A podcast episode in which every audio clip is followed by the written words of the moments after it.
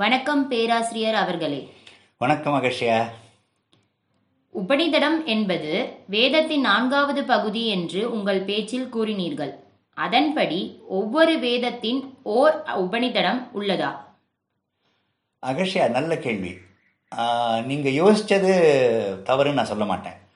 ஒவ்வொரு வேதத்திலையும் ஒவ்வொரு ஒரு உபநிதர் உள்ளதான்னு கேட்டு கேட்டீங்க. அப்படி இல்லை. ஒவ்வொரு வேதத்திலையும் பல உபநிதரங்கள் உண்டு. அதாவது நூற்றுக்கணக்கான உபநிதர்கள் உண்டு. ஆனால் ஒரு பனி பனிரெண்டு உபநிதங்கள் தான் மிக முக்கியமானவை. அதாவது ரிக்வேதத்தை சார்ந்தவை சில. சாமவேதத்தை சார்ந்தவை சில உபநிதங்கள் எஜுர்வேதத்தை சார்ந்தவை சில உபநிதனங்கள் அதர்வேதத்தை சார்ந்தவை சில உபநிதனங்கள் அப்படின்னு பல உபநிதனங்கள் உள்ள உள்ளன. நூற்றுக்கு மேற்பட்டு உள்ளன.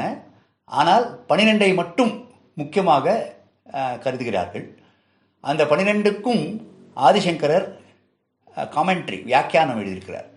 அந்த பனிரெண்டு யாவை என்பது அடுத்த கலந்துரையாடலில் நாம் பேசுவோம். நன்றி ஐயா. இரண்டாவது கேள்வி சனாதன தர்மம் வேதங்களை ஆதாரமாக கொண்டது என்று சென்ற கலந்துரையாடலில் சொன்னீர்கள். வேதங்களை தவிர வேறு ஏதாவது சாஸ்திரத்தை ஆதாரமாக கொண்டுள்ளதா? ஆ அருமையான கேள்வி மறுபடியும். நிச்சயமாக அதாவது இப்படி சொல்கிறேன் உங்களுக்கு புரியும். அகர்ஷயா என்னவென்றால் வேதத்தை ஆன்மாவுக்கு ஒப்பிட்டு ஒப்பிட்டு பார்க்கலாம். ம்?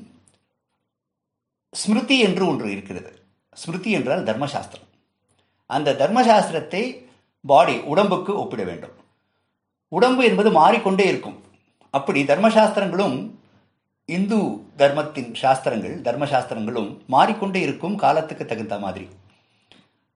அப்போ ஸ்மிருதி என்கின்ற தர்மசாஸ்திரங்கள் யாஜ்ஞவல்கேர் வல்கேர் என்கின்ற முனிவர் மனு மனுஸ்மிருதி பராசர ஸ்மிருதி இந்த மூன்று ஸ்மிருதிகளும் சனாதன தர்மத்தை மிக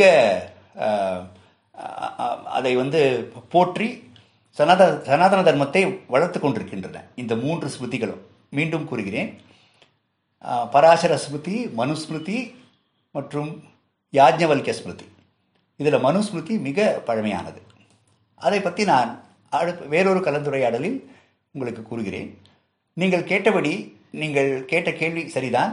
இந்த மூன்று ஸ்மிருதிகளும் கூட ஆதாரமாக இருக்கிறது சனாதன தர்மத்திற்கு. நன்றி ஐயா. நன்றி அகர்ஷி அவர்களே.